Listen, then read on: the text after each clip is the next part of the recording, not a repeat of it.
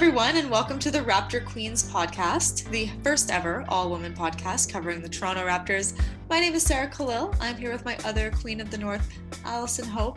Welcome to all of our listeners.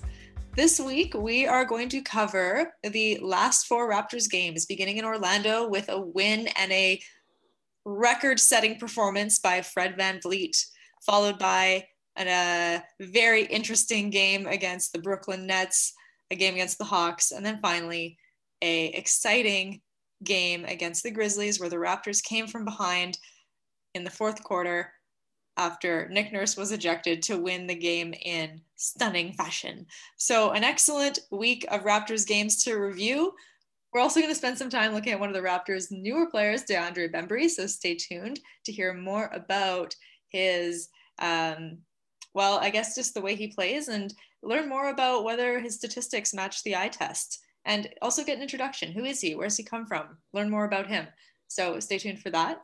We have some trade rumors circulating around the Raptors and also confirmation of Bobby Webster re signing with the Raptors.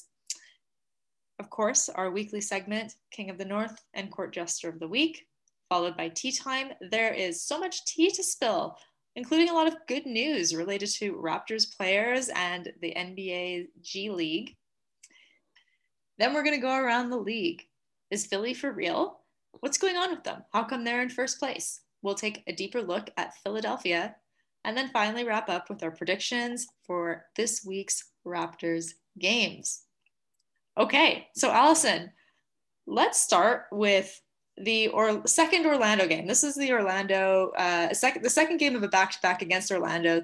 The Raptors won 123 to 108, and the story of the night, of course, is that Fred Van VanVleet set a Raptors record, scored 54 points in that game. What a game by Fred.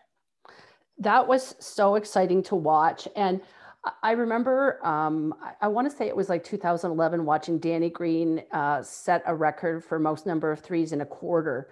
And as Fred was like knocking them down, you know, you really started to get a sense of like, wow, this is like something special. And I must say, given the fact that I'm not a huge Vince Carter fan, I was very happy to see him eclipse uh, Vince Carter's record. I, I know I've been a little bit critical of Fred in the past, but I was so happy for him. I mean, this is the culmination of all that hard work. And it was just, it was great to see. Couldn't happen to a nicer guy. I agree. And um, not only did he set a Raptors record, but he also set a record for the most points in a single game by an undrafted player. So Fred, Fred's story just keeps getting better and better. Just this is a bit of a side question, not specific to the game, but what do you think it is about Fred that lets him perform at this level when he's not actually the most talented person on the basketball court. What do you think it is about him?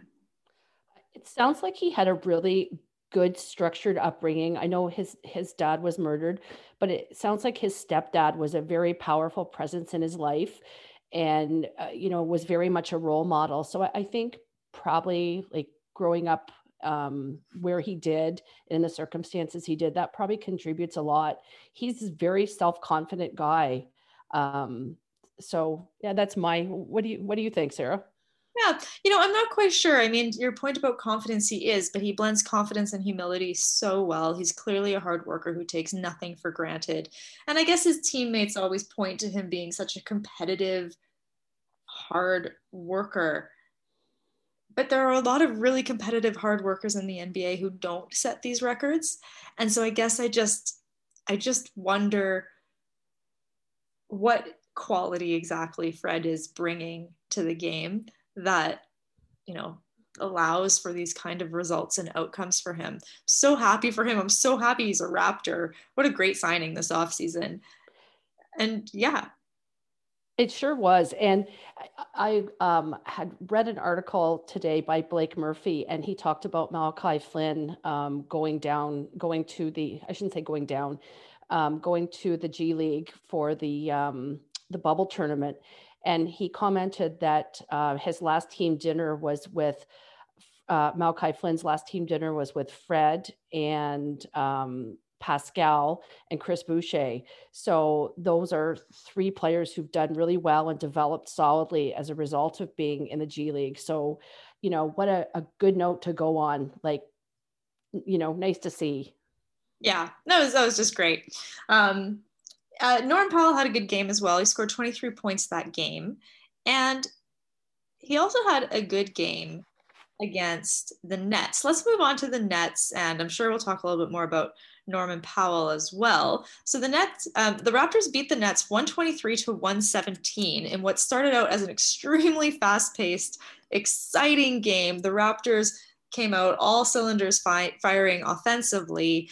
The, in my personal opinion, in the third quarter, the referees were absolute garbage and kind of killed the vibe of the game. It did pick up again as we entered the fourth quarter, which was great. And in that game, we had Pascal Siakam score 33 points, Norm Powell scored 18, Kyle Lowry had 30, Chris Boucher off the bench with 17 points, nine rebounds. Um, yeah, I mean, what were your thoughts about this game? Well, this was uh, like a slugfest right from the beginning. Like it was gritty. Um, you know, both teams were in the weeds and you could tell that the Raptors were really amped up for this game.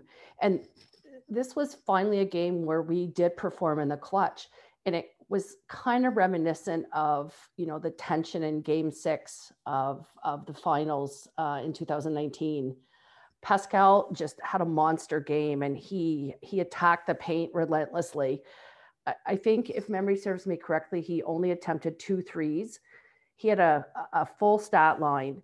And I mean, obviously Nick Nurse's game plan was to attack in the paint because the Nets really don't have uh, much rim protection or you know a post defender. Interior defense that you know. Yeah. Just, yeah. Um, in other words, Pascal Siakam. I'm Not, sorry. They had no answer for no, no. Um, Fred kind of struggled to score in this game, but he certainly contributed in every other way, and he's just continuing to log huge minutes. And this was like just a typical Kyle Lowry game. Just came up big from three. I think he was six for nine. Um, Boucher, I think he had a spectacular block um, of a three point shot at the point of release. And we really took good care of the ball. Uh, 10 turnovers. I think that's a season low. Um, James Harden held to 17 points and Kyrie Irving to 15. So it kind of came right down to the wire um, this was this was a good win.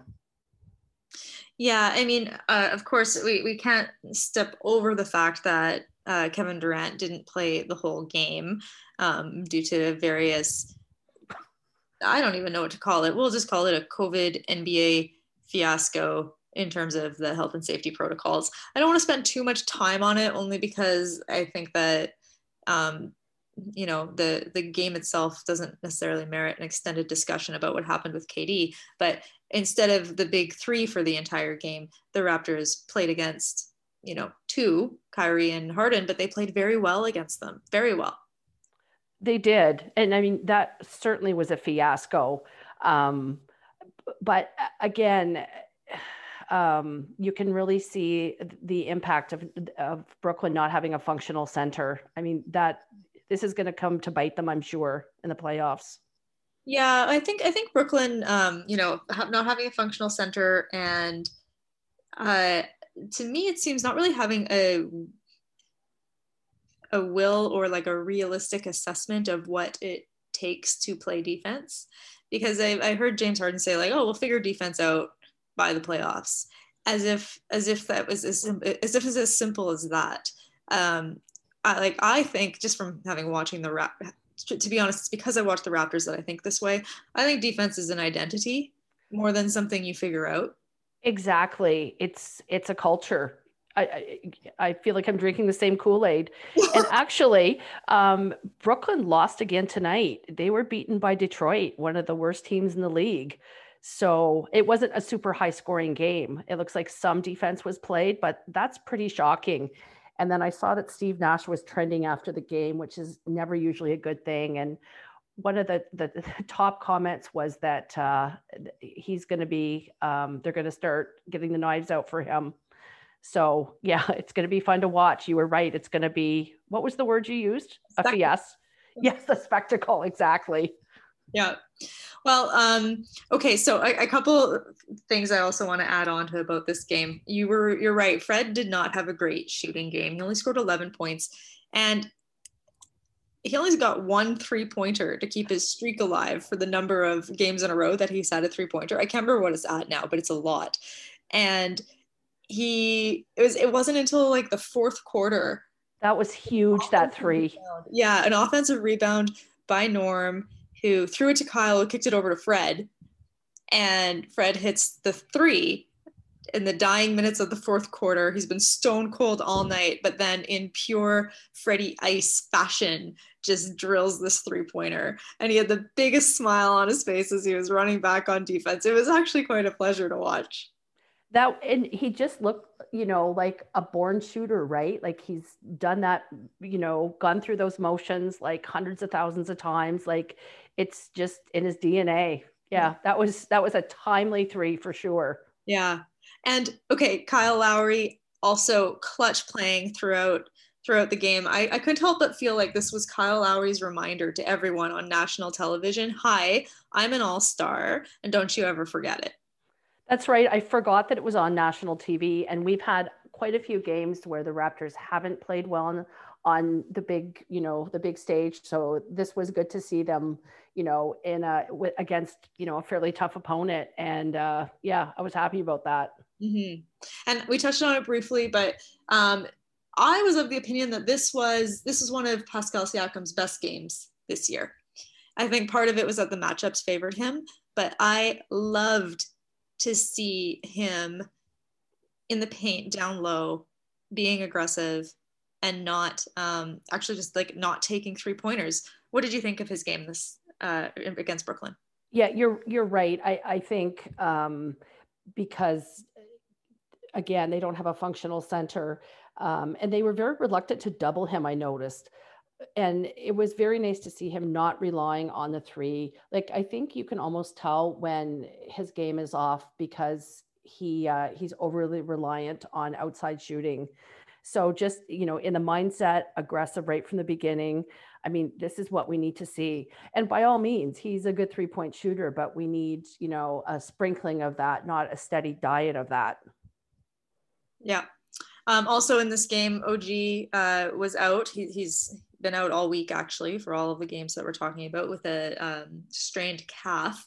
Um, so we're of course missing OG's defensive presence.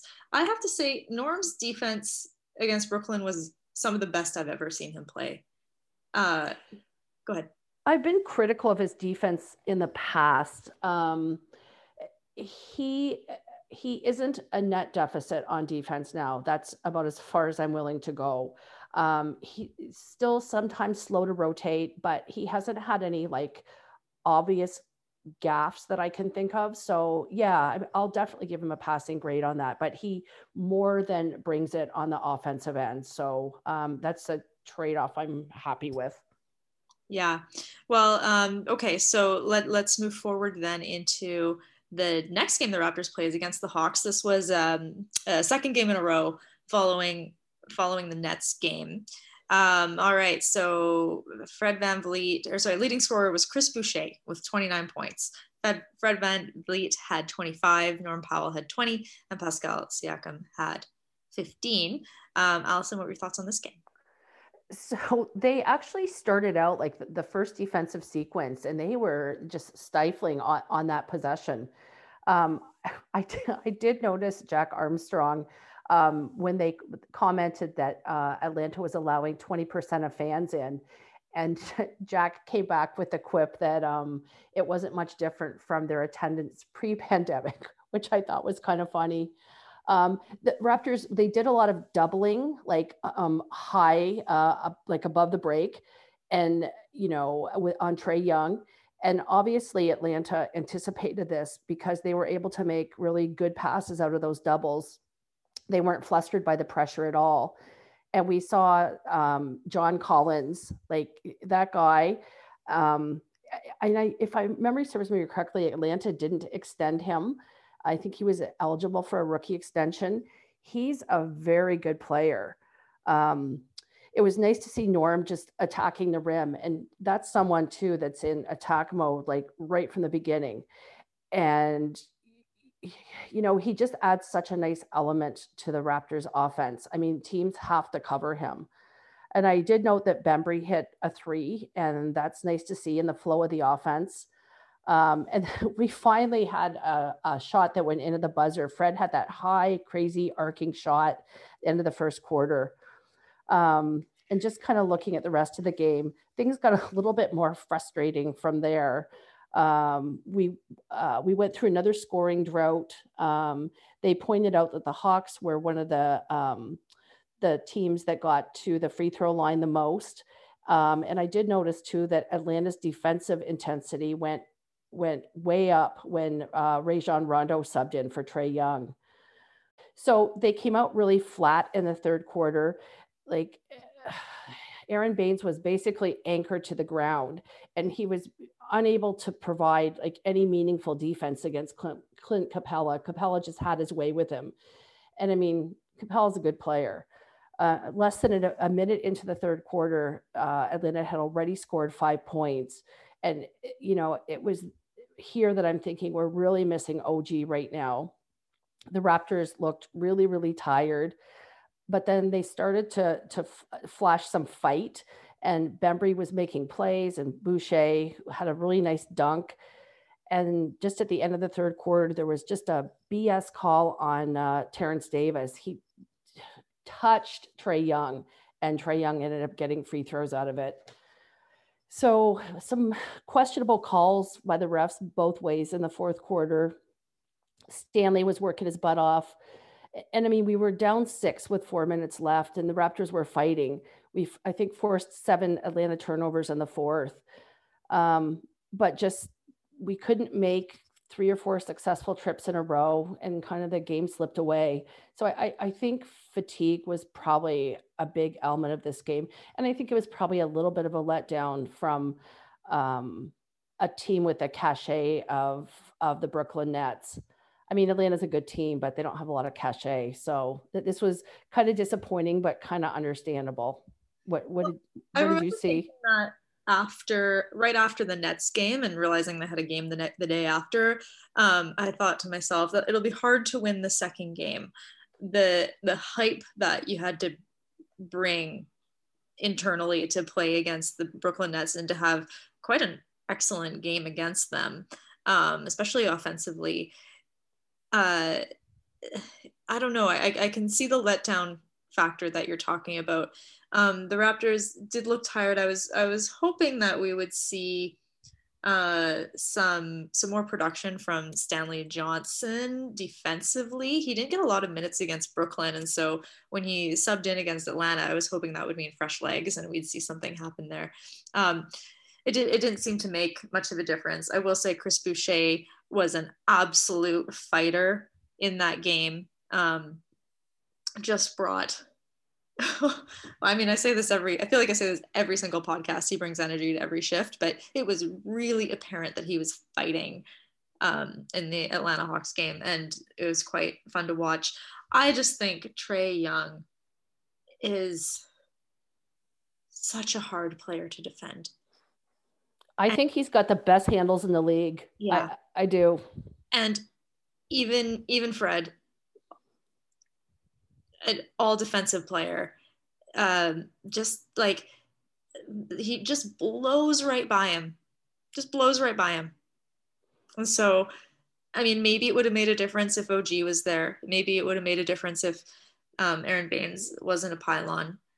Um, then there might be some kind of you know, rotational chance against an offense led by Trae Young. But that was just, especially the second night of a back to back with everyone's legs tired. He he was just unstoppable. Yeah, he's very electric to watch. He's like, you know, this is the future of the NBA. These young guys. Mm-hmm. Yeah.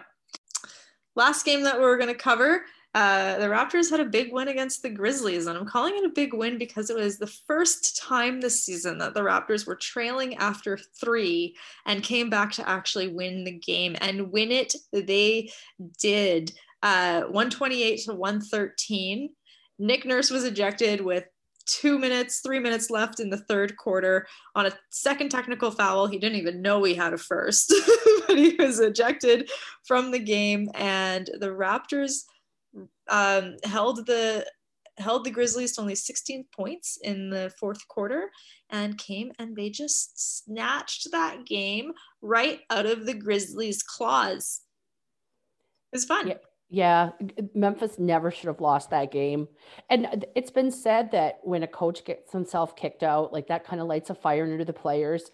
Who knows if that's what happened? But, and to our listeners, I um, will confess once again that Sarah and I were chatting on our um, our DMs through the game. And I, I did tell her that it looked like we were going to lose and I was getting all. And then that I said, there's a glimmer of hope here. So um, yeah, I, I, was super happy about that. We, um, they they came out with really active hands with deflections. Norm came out like just uh, attacking, but you know, there's Aron Baynes like turning down open shots. Like he's really you know, he's really an impediment to the offense. And, um, you know, he was open at least twice for a three and and turned down the shot. And it just kind of, you know, gums up the offense. Uh, the play-by-play guys uh, mentioned that Memphis was 30th in the league in free throw attempts, and at the end of the first quarter, they already had 12. And you know, TD, like I've said this before, is kind of playing himself out of minutes because he comes in with two quick fouls that kind of turn the momentum a bit. Um, Bembry flashed some really nice shot creation. He had a beautiful no look pass. And um, Chris Boucher, some very nice defense. He, uh, I can't remember who it was on. He stayed down on a pump fake and uh, and made the play. I think that was the last uh, possession of the first quarter. And then Watanabe was just working his butt off, getting offensive rebounds. And when he couldn't grab the rebound, he was tipping it out um, Pascal finally hit a three, and um, I'm sorry, a whole bunch of them. Yes, he did, but like just kind of going chronologically. Right. Um, and then there was this really weird sequence um, toward the end of the second quarter where Baynes made the initial stop on just like under the rim, and then he never he didn't close out so the Memphis Grizzly player, I can't remember who it was, is standing there with an open path eh, and just throws up a little three foot shot. And Baynes like, like no attempt. Like I just wonder about his IQ, or maybe it's the effect of COVID. I don't know, but it was just just such a mental lapse. Um, and then starting the third, um, DeAndre Bembry had a very impressive steal, literally right out of the hands of JV. You, you don't often see a steal like that. Um, and I just remember thinking at that point, okay, you know, Kyle was out with his back spasms, and I'm thinking this is Fred's team to run. And so, you know, he kind of did some playmaking. Um, Jonas Valanciunas was you know, up until the fourth quarter, absolutely having his way with us. And, you know, it really makes you realize having a center who can rebound and, you know, actually get the putbacks, uh, you know, like his numbers were huge. Um, and then going into the fourth, that's when I kind of started to get a little bit more positive. Like we went on a big run. I think it was 23 to 5 Norm with a hot hand. And I kind of wanted to see Fred just keep, you know, feeding him the ball. I think Norm was five for eight from three. Um, we didn't have a lot of turnovers. Um, there was just some very nice playmaking and some very tenacious defense. Um, Pascal had a lovely bank shot, and it was just good to see us win in the crunch time. Like this was a big game. Uh, you know, Memphis Memphis failed you know, to assert themselves. And we just, we, you're right, we snatched the game from them. Yeah. Um, okay. So you're right that JV had huge numbers. He had 20 rebounds and 27 points.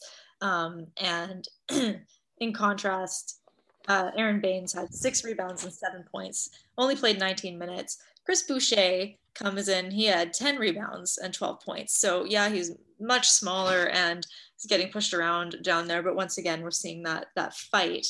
Um, uh, Pascal Siakam, 32 points, Fred VanVleet, 32, and Norm Powell 29. So those are those are big offensive numbers from three offensive guys. That was that was great to see. One of the things I actually wanted to highlight, and I'm glad that I remembered to to say this, is I actually felt like the Brooklyn game unlocked the Raptors as an offensive team.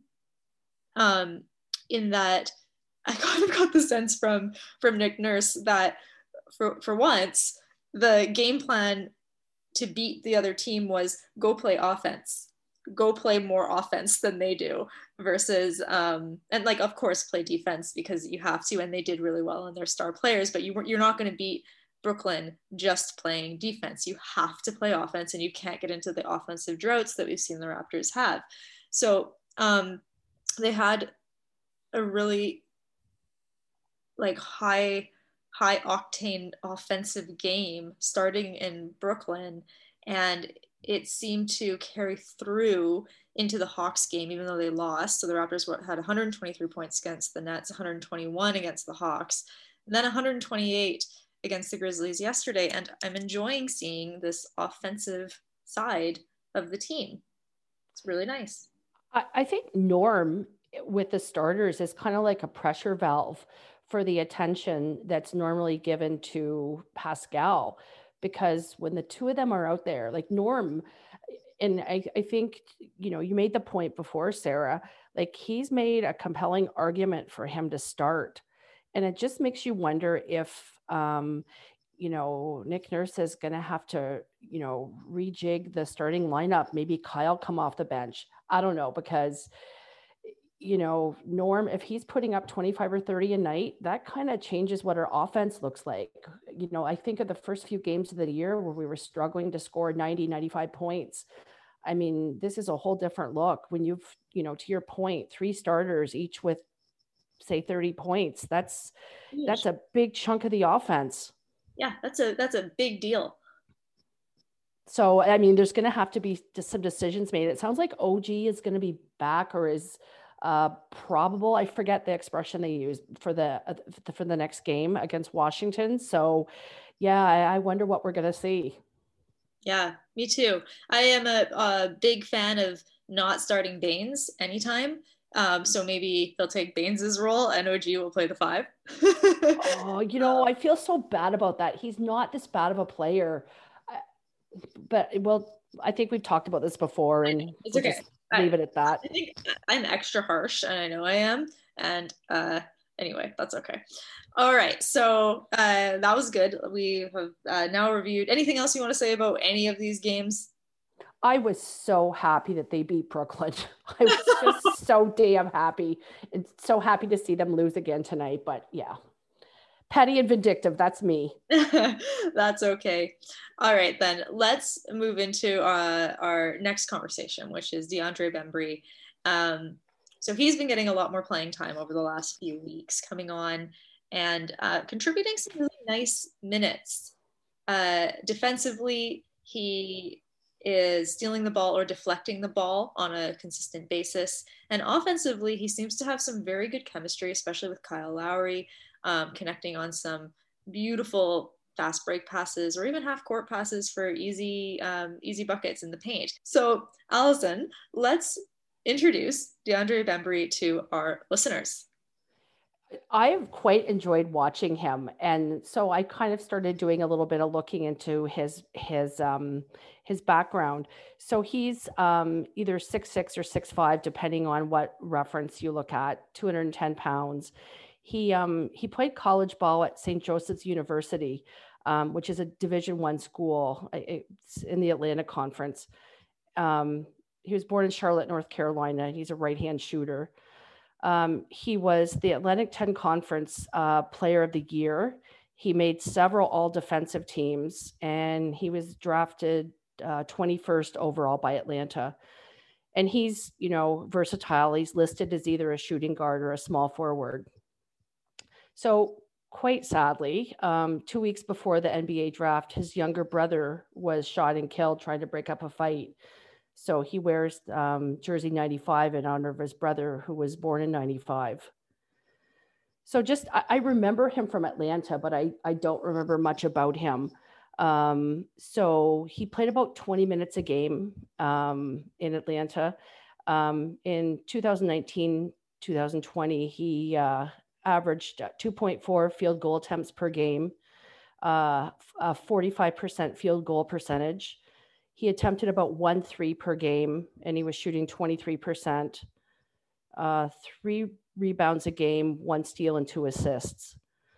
So kind of um, my subscription to the athletic has been paying big dividends so um, i read a couple articles by chris kirschner from the atlantic and he kind of commented that one of the reasons that they um, they let him go was that they felt in the organization felt that his game did not progress they kind of hoped that he'd uh, grow as a three point shooter and i guess they were left without a lot of optimism that he would he would be able to do that um, and they also felt that his defense wasn't good enough. And that's kind of funny to me because that's certainly one of his strengths that I see.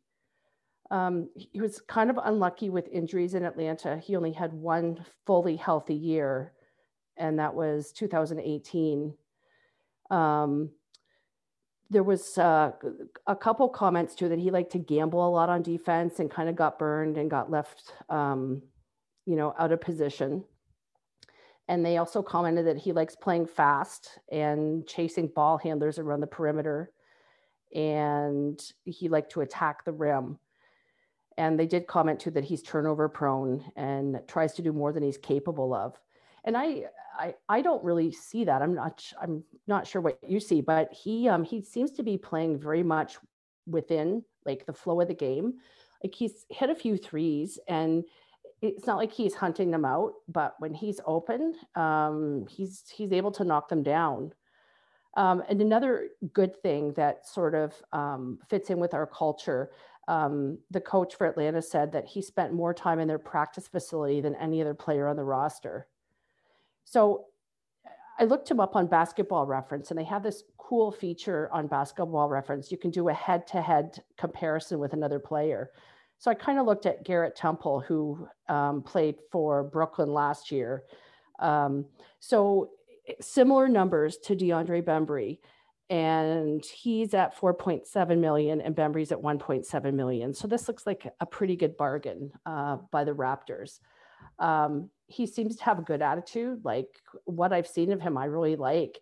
And you know, I, I said TD's playing himself out of minutes. I think that DeAndre Bembry is playing himself into more minutes. And I kind of wonder, I mean, what would he look like if if Nick Nurse decided to, you know, separate Kyle and Fred and bring and and bring Kyle off the bench and to pair him up with Bembry? Like that would that would be kind of interesting to see. Mm. Um, there's a lot of options there. Like he's got nice length. He's he's fast. Um, and I really like he and Yuta out there at the same time. Like we have all kinds of possible permutations here. So what what do you see about him that you like, Sarah? Mm. Oh, that's, that's interesting. The idea of uh, you know regular lineup with Kyle and Bembry. Um, okay, well, you know, to to your point about uh, the Atlanta Hawks feeling like he was doing too much and that you're not seeing that happen on the Raptors. Um, was, do you remember if it was Leo or Jack that called the game against Atlanta? Oh, I do not. Okay.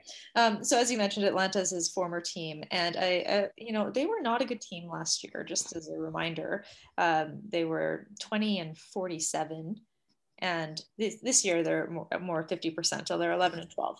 Um, and so whoever was calling the game mentioned, you know, it's easy to try to do so much when it feels like you can't win. Oh, good point. Right. And so, you know, feeling like you need to take it all into your hands.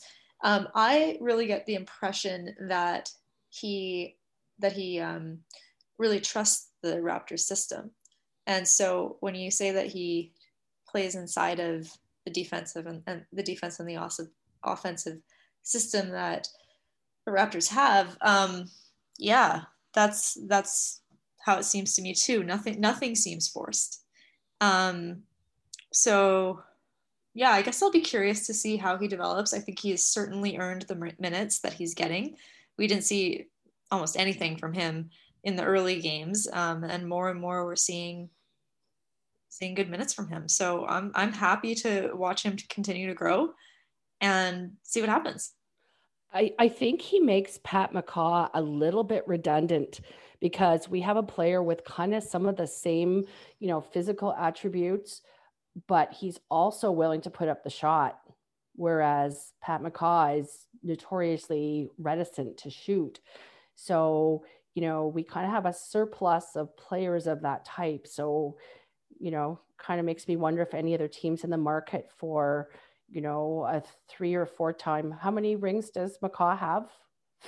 three. Yeah. A, a three time, you know, championship winning player. Um, maybe Masai could spin something there. I don't know. I completely forgot until you mentioned it that Pat McCaw is on the roster. Do we have a timeline for his return? Uh, apparently it's soon. I think he's doing light practices, if I remember correctly. So, I mean, he's on the horizon. You know, I I have to admit I haven't particularly missed him. Um, and I'm not at the moment super excited about having him back. But I think, yeah, he brings a lot of the same things that Bembry does, only he won't shoot. So, right. Well, I guess we'll see. I mean, Stanley Johnson surprised everyone this year by being somebody that, you know, we're happy to have on the court to play some good defensive minutes. So, surprise. Maybe Pat McCaw will do the same thing. Yeah, I was surprised that Stanley didn't get more minutes in the Memphis game. I mean, he's really brought it on the defensive end, but I mean, sometimes Nick Nurse's rotations, it I'm kind of left, but I mean, he's the guy that's making $2 million a year, not me. So. Yeah that's true. Okay well let's uh let's move on then um to our next little bit here. We don't spend a lot of time here. Bobby webster re-signed with the raptors. That is good news. No word yet on masai and i do think it's funny that we can't celebrate bobby resigning without immediately saying but masai didn't so there's definitely still some questions about uh the uh, you know top position for the raptors um, and there have been some rumors that the Raptors are interested in trading for Andre Drummond, and some other rumors that Kyle Lowry is going to be traded and that his house is for sale in Toronto. Man, I don't know. Andre Drummond, one of my colleagues is a big Pistons fan, and he's like, Drummond, you don't want him. Like, he couldn't wait for Detroit to get rid of Drummond. You know, he's kind of he my, my friend mike saw him as pretty much a stat patter and didn't really add um, you know substantively to the team um, just you know he can't shoot he's kind of an anachronism you know he's a big body at center but uh nikola jokic he ain't yeah okay well that's a we're not gonna get we're not gonna get that but is he an upgrade over Aron Baynes? I guess that's the question. My my friend didn't seem to think so. Well, don't ask me.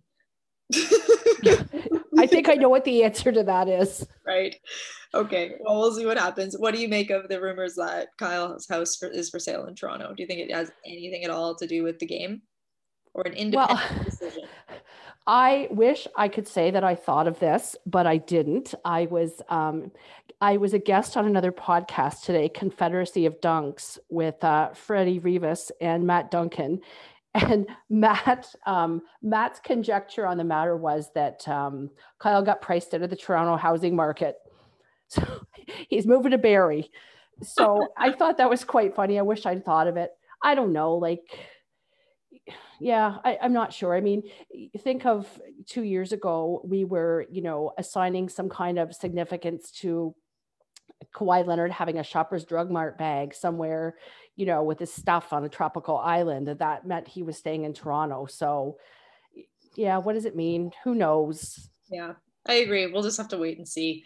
Uh, yeah. Okay, so let's move then uh, to next segment, King of the North who this week was the player that you want to acknowledge for kicking butt and being the king of the north? Well, I I went with Norm just because um, I thought Fred would be the obvious one, and that was kind of um, I think was that more than seven days ago. Regardless, I'm not going to parse it out that far. Norm had a great week. Um, 18 points against Brooklyn, uh, 20 against Atlanta, 29 against Memphis. Um, just bringing it on offense and just adding another dimension. Like he, they, he has to be taken seriously by other teams, and they have to guard him. So, um, yeah, this is a really positive development. And you know, like you said, you know, he's making a case for being a starter. Who who'd you pick, Sarah? Uh, well, I, I went with the obvious choice and I picked Fred VanVleet. Um, uh, I, I did feel like I had other options this week, which was very nice, but I have to acknowledge his 54 point game. And I want to, notwithstanding the uh, quiet game he had against the Nets, I also want to acknowledge the you know ownership that he took of the team in the Grizzlies game with Kyle in the locker room, Nick in the locker room, and he just took control of the team. And you know what? He made some absolutely beautiful passes in the fourth quarter really set his teammates up for some exciting plays that left me like clapping by myself in my living room for way too long. So uh, I'm going to give it to Fred. Yeah, his playmaking has has improved, and I've been critical of that in the past. And he had a double double in one of those games. I can't remember which one. I think uh, I can't remember if it was the Memphis game, but yeah, he had ten assists. So that's that's super encouraging to see. Yeah, absolutely. Um, and you know I, I kind of touched on this before. I could have given this award to norm or pascal as well and i'm just really happy about this. Or chris. Or chris. It's true. Yeah. uh, i'm happy with these with these uh, with these young guys. It's been fun to watch. Okay court jester of the week. Who has been either funny haha or just the worst and you wish that they were not on the court? Sarah do you want to go first no, I would like you to go first. we may have unanimity here. I went with Aron Baynes. Oh God. and like I said, he's better than this. I just oh so um against Brooklyn, uh 18 minutes, nine points, four rebounds. Against Atlanta, 15 minutes, two points, zero rebounds. You're the center. Memphis, 19 minutes, seven points, six rebounds but he was the only starter or player who played significant minutes who was a net minus. He was a minus five. Basically, everybody else that played significant minutes, uh, Stanley Johnson, Paul Watson aside, everybody was a plus except for Aron Baynes. So, Joker of the week. Uh, you're making me feel so like I'm so happy because I feel less mean for like I don't know for the fifth week in a row giving it to Aron Baynes. or like I don't know how many pods we've done this season, but I think 80% of the time I've given it to him and I'm doing it again for exactly the reasons you said. Can this guy just he, you're the center. How are you being so badly out rebounded by the guards on your own team every game? I, and so to me, this is this is somebody not playing their role. And if it wasn't his role, maybe I wouldn't be so harsh, but it but it is. And everyone on your team is outplaying you. So and, and like oh my god some of the misses some of the open oh. layups that he's missing even the even the um, commentators on for the other team if you listen to their broadcast they're like one of them said oh. said about a missed pat a missed layoff off a pass from Kyle Lowry he said he owes Lowry an apology oh yeah when other teams announcers are noticing it, yeah, it's definitely bad. And you know, I thought Bismack Biyombo had bad hands. Oh Lord, Baynes is, uh, I swear, worse. But and I feel kind of bad because I, I honestly, he's not this bad. But anyway. Oh, okay, well, maybe, maybe talking to me is gonna just like color your view of him a little bit. But anyway, uh, I, I would be okay if we just didn't play him notwithstanding matchup problems that would be created. Okay, let's move into tea time. Uh, we're gonna spill some tea. I'm gonna start. G League. Raptors 905 was named the top G League franchise for 2019-20, which is actually two seasons ago. I don't know why this is such a delayed, um, you know, announcement, but uh, this is for on-court development, community involvement, and uh, sorry, on-court success, business development, and community involvement. So, congratulations to the Raptors 905. Very exciting. Yeah, that was nice to see. And I can't help but think that not having easy access to the 905 is going to hurt the development because you think of all those games, you know, where um, Pascal and Chris Boucher, where you know they played G League games in the daytime, and then they played with you know the Raptors that night. I mean, those guys logged a lot of games, lots of reps, and you know it's just the pandemic's unfortunate for a whole bunch of us for a whole bunch of reasons, but you know I think this will hurt the development a little bit. But I mean, you know, it's a pandemic. Yeah. Okay. Uh, in other uh, Raptors related news. Uh, Yuta Watanabe jersey sales are jersey sales are 50% of all the sales made on uh, the Japanese NBA.com website. That's awesome. I'm not surprised because there's a lot of Japanese um, fans who are suddenly Raptors fans and I've discovered on Twitter that you can translate the tweets so you can actually read what the Japanese fans are saying. So it's been quite fun. And our Raptor Queens account has um, a few new fans from Japan. So welcome aboard. That's awesome. We should just tweet more about Yuta, then they'll follow us. Yeah. yes. That's so great. Okay, what do you have for tea? So um, I'm not sure if anyone else saw this. I guess these pictures probably made the rounds. Fred's um, partner posted some pictures in honor of their 11th anniversary. So um, Shontai Neal, that's that is Fred's partner's name. Um, she posted a few pictures. One of them was at an oceanside patio, and Fred was wearing a nice crisp white polo and some ripped jeans, and the kids were in matching Burberry. So that was kind of cute. And then there was an indoor pic of them, and they both had shearling jackets on. And there was a backdrop of this beautifully detailed wood trim and molding that, oh, as a do it yourselfer, I was like almost crying. It was so beautiful. Um, then there was a really cute close up of Fred getting a, a kiss on the cheek, and he had a really sly little smile. And then she posted a picture of them um, at, at a pool, and they looked like teenagers like it must have been when they first got together so it was quite sweet. So oh, yeah, yeah that was our feel good story. And fred fred didn't have a beard in one of those photos right? He just yeah he was so oh, young yeah. they look like they look like bait like is he what 20 26 i think? So that must have been when he was like 16 i don't know. Regardless they were quite young um, so looking at um, the plans with the All-Star game, some of the players have been very vocal about um, criticizing the plan to go ahead.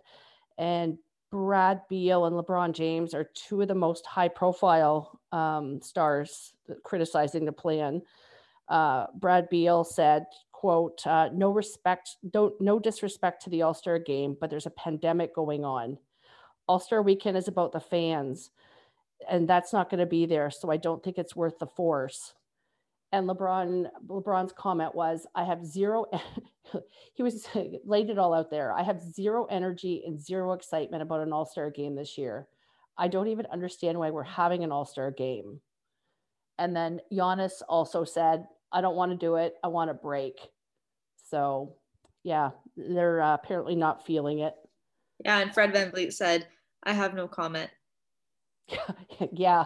Um, yes, Fred, uh, discretion is the better part of valor. Um, in the good news department, um, uh, the, the shelves have been bare in the good news department, but uh, with the pandemic and for the last year, but Caris LeVert has rejoined the Pacers. Um, at their practices. He's not uh, not doing anything on the court, but he's there with his team, and that's according to the athletic writer from um, Indiana, Scott Agness. Um, and then yeah, sort of a, successful surgery uh, to remove the the growth, which I, I have to admit I saw that and I was I was actually surprised at how happy I was for him. I'm I'm so happy that he's okay. Like that trade could literally have saved his life. Like it's it's really uncanny when you think about it. Like I'm not a big believer in everything happens for a reason. I don't think it does at all, but this was like the best random thing that ever could have happened to him. And it kind of says something too about um, technology now because 30 years ago, people weren't getting whole body MRIs for a trade physical. So, you know, it's it's kind of you know the way it is now. Yeah. Um, another good news story: uh, Karl-Anthony Towns is now working out with the Timberwolves.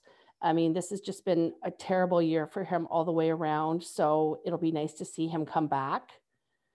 And then, sort of in the macabre department, um, there's a, a, online betting site. It's called Bet Online, and they've set uh, the betting odds on the uh, first coach who's likely to be fired in the NBA. So, in order, uh, most likely to be fired is Ryan Saunders from the Minnesota Timberwolves. And then our dear friend Dwane Casey from the Pistons, and Scott Brooks from Washington, and uh, then Luke Walton from Sacramento. Now, I think Sacramento's been on a bit of a run, so maybe he's got a bit of um, a reprieve there.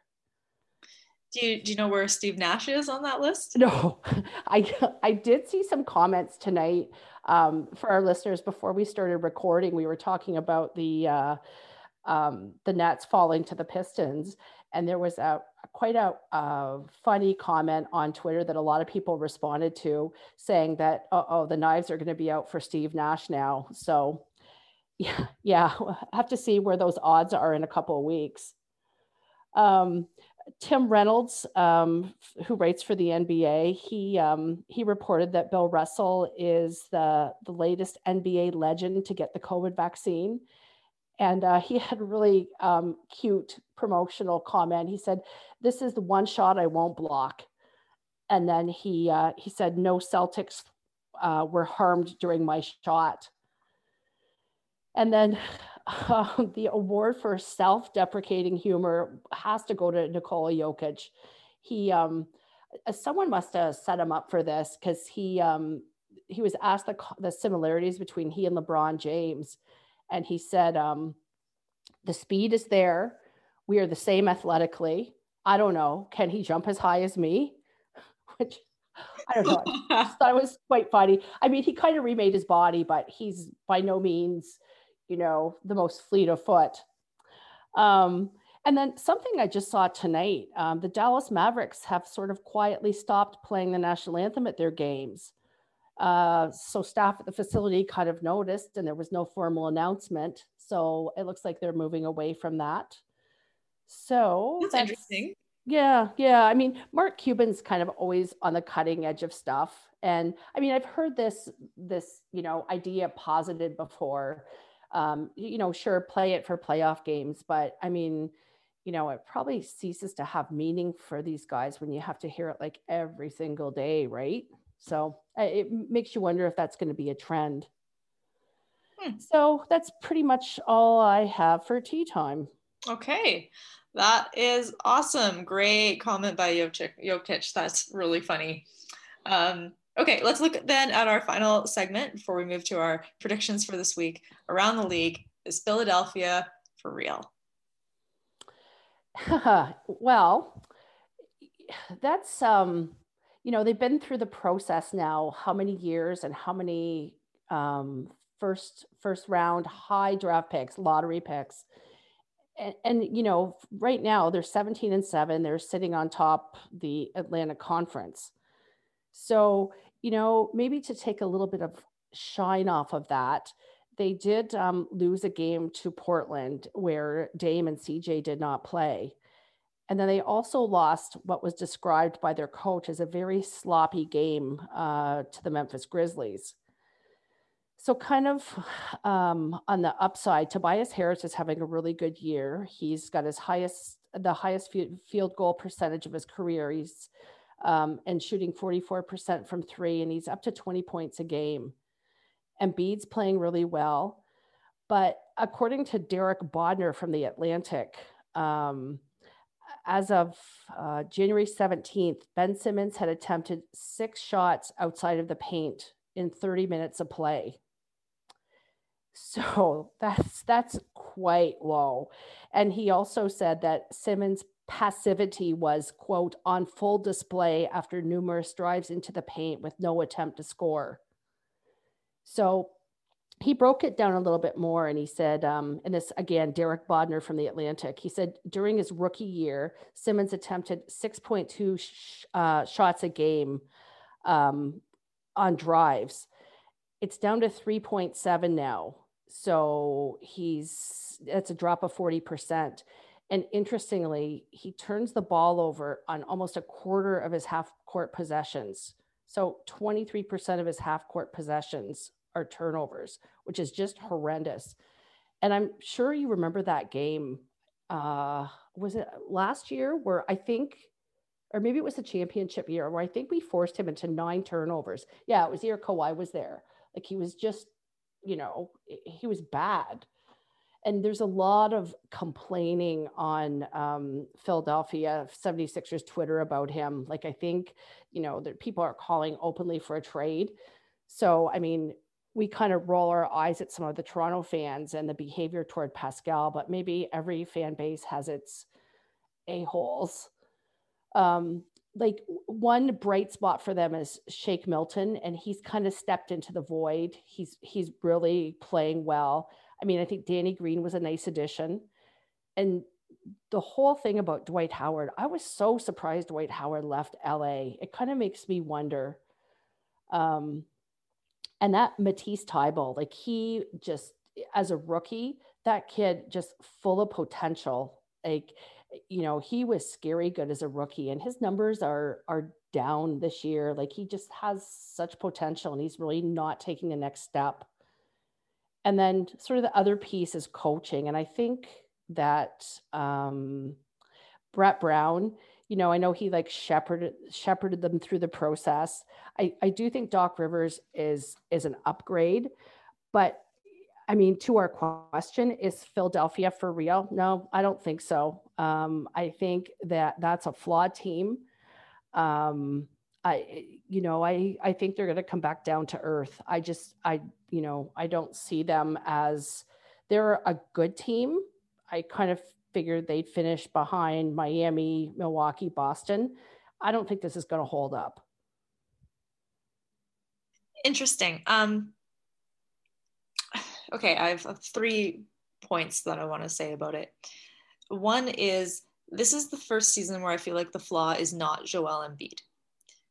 And I I think something is different about his game. Maybe it's the conditioning that he uh, he's taking it seriously so he came back after the off season just like in better shape but i also feel like there's and, and again maybe this is just because i haven't seen any reporting about particularly stupid comments being made by him or just like the kind of thing that makes me you know note arrogance i haven't really noted that about him this year and so that is interesting to me. I think that there is like a general difference about Joel Embiid's game and that that is real.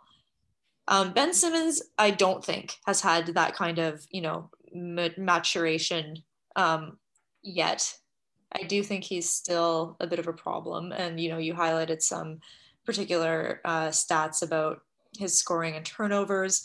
I mean, to the extent that it matters, like they are still winning, notwithstanding that he's not taking as many shots and that he's being passive on offense. And maybe it's part of the Philadelphia game plan for him to. Oh, I don't. I don't know why you wouldn't want one of your best off one of your allegedly best offensive players to you know play more offense but maybe maybe there's a recognition from the coaching staff that like he just isn't that great offensively and so they want to pull back i don't know or it could be his passivity which i think is the more likely thing there. And so that's a flaw. And then the coaching is an interesting one. I don't know if I call it a flaw or if it's that I don't quite trust Doc Rivers yet. I agree he's an upgrade from Brett Brown. I still don't think he has particularly proven himself in the playoffs to be a coach that can take a team all the way. And I wouldn't say that that's like a forever a forever thing about him. I think that Doc Rivers has it in him to do that, but he would have to grow beyond the coach he is right now.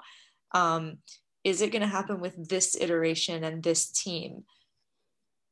Maybe if you got rid of Ben Simmons, maybe if there was like a trade that you could make to bring in like one more experienced veteran leader like Kyle Lowry. I think that they could do it.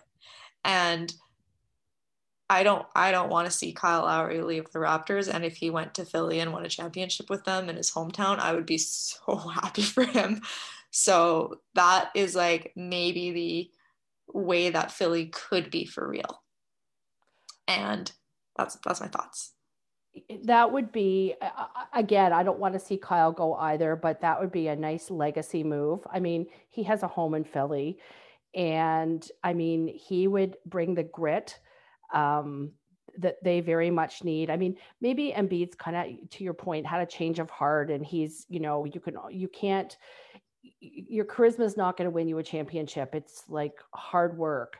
So and maybe Simmons and Embiid are like Kyle and Demar, like you know you have to pick one. I you know I I know I saw some comments on. um the Philadelphia like um, discussion board about uh, they were they were pissed that they didn't get Harden. Like they very much wanted Harden. He was going to be the answer to all their problems.